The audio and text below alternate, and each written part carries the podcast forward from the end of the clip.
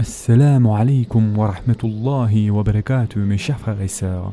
On continue notre série sur le dernier souffle, et comme nous l'avons déjà dit à plusieurs reprises, l'ultime but de la vie est de vivre comme un pieux serviteur, et ainsi de pouvoir rendre son âme en étant dans cet état-là.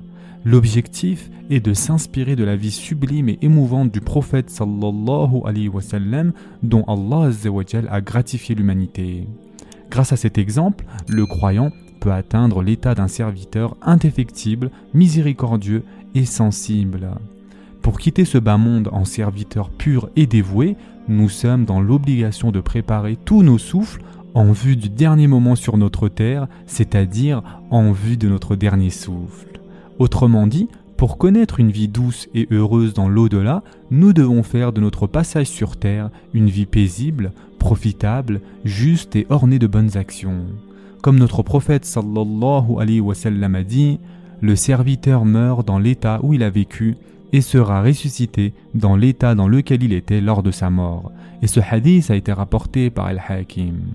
Mes chers frères et sœurs en islam, le Coran recèle de nombreux exemples de pieux serviteurs qui luttèrent dans leur dernier souffle pour sauver leur foi, mais également de personnes qui, alors qu'elles menaient une vie pieuse, sont devenues l'esclave de leur ego et sont tombées ainsi dans la mécréance, méritant la fin terrible des impies.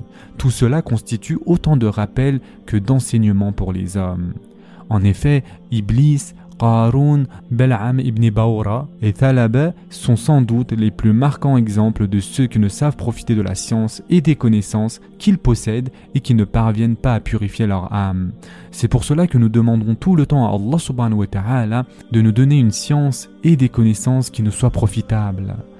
Comme nous le savons tous, mes chers frères et sœurs, Iblis occupait autrefois une place importante. Cependant, son orgueil l'aveugla quant à la puissance et la grandeur des ordres divins et le poussa à se déclarer supérieur à Adam salam, ce qui l'entraîna à s'imaginer plus noble et plus puissant que ce qu'il était. Cela l'a conduit à s'opposer à l'ordre d'Allah subhanahu wa ta'ala. C'est ainsi que, prisonnier de son orgueil et de son obstination, il fut condamné à un châtiment éternel. Qarun, quant à lui, était une personne indigente mais pieuse. Sa piété et sa science étaient si grandes qu'il était, après le prophète Moussa la personne qui savait le mieux interpréter la Torah. Grâce aux invocations de Moussa il se vit faire don de la science de l'alchimie. Mais tombant dans les pièges de son ego, de Shaitan et de son cœur, il commença à s'attacher à ce bas monde et accumula énormément de richesses qu'il devint difficile de porter. Cependant, il répondit avec orgueil et affront à Moussa salam qui lui ordonna de payer la zekat. Et donc Karun lui dit Aurais-tu des vues sur mes biens? C'est par mes mérites que je me suis rendu maître. Et nous voyons donc que ces biens l'avaient définitivement gâté et allaient être la raison de son châtiment. Qarun se mit alors même à jalouser l'importance spirituelle de Moussa salam.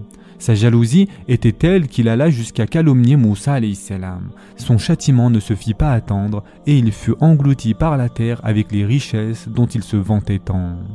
Tombé dans les pièges de ce bas monde en s'attachant aux richesses, aux biens et au pouvoir, tout en oubliant que le véritable maître de ces derniers est Allah subhanahu wa ta'ala, voici bien la plus terrible des insouciances, mes chers frères et sœurs. Balaam ibn Baura s'était quant à lui vu apprendre par Allah subhanahu wa ta'ala lui-même les noms divins. Il était un homme pieux qui réalisait certains miracles et était considéré parmi les fils d'Israël comme étant un savant et un éoulia. Cependant, en se laissant aller à ses passions et à ses désirs humains, il perdit cet état spirituel et mourut incroyant. Son histoire est évoquée ainsi dans le Coran. Et raconte-leur l'histoire de celui à qui nous avions donné nos signes et qui s'en écarta. Le diable donc l'entraîna dans sa suite et il devint ainsi du nombre des égarés. Et si nous avions voulu, nous l'aurions élevé par ces mêmes enseignements, mais il s'inclina vers la terre et suivit sa propre passion. Il est semblable à un chien qui allait si tu l'attaques, et qui allait aussi si tu le laisses. Tel est l'exemple des gens qui traitent de mensonges nos signes. Eh bien, raconte le récit, peut-être réfléchiront-ils. Surat al-Araf, versets 175 et 176.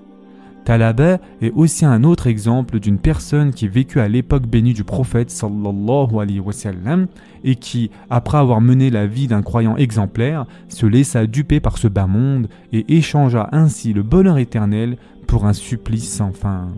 Il passa son temps à la mosquée à écouter les prêches du prophète sallallahu alayhi wa sallam, mais lorsqu'il laissa s'installer dans son cœur le désir de possession matérielle, il commença à s'éloigner de la communauté musulmane et tomba si bas qu'il alla jusqu'à refuser de payer la zakat, l'aumône obligatoire qui constitue un des cinq piliers de l'islam. Alors qu'il rendait l'âme, cette parole du prophète sallallahu alayhi wa sallam résonna à ses oreilles. Ô Talaba, le peu de bien dont tu savais te montrer redevable envers Allah était certes bien préférable à cette abondance dont tu ne sus pas te montrer reconnaissant à sa juste valeur. Et ce hadith a été rapporté par Tabari.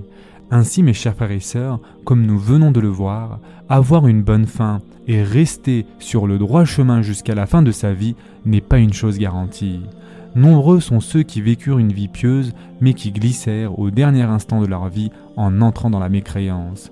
Qu'Allah subhanahu wa ta'ala nous protège tous de cela. Cependant, comme nous l'avons vu, certains peuvent, au même titre que les magiciens de Pharaon, vivre dans la plus totale mécréance et finalement accéder à la guidance au dernier instant de leur vie. Mais certains autres, comme Qarun ou Balaam ibn Baura, peuvent passer leur vie sur la voie droite pour finalement être de ceux qui achèvent leur vie dans la perdition. Quel que soit le rang spirituel ou la supériorité supposée d'un serviteur, son ego et les démons sont toujours tapis dans l'ombre, prêts à lui tendre des pièges et à le faire dévier de la voie droite à la moindre occasion. C'est pour cela, mes chers frères et sœurs, qu'il faut faire très attention et ne pas être arrogant et confiant de sa fin. Ce sera tout pour aujourd'hui. En attendant, prenez soin de vous, mes chers frères et sœurs, et à très prochainement, Inch'Allah.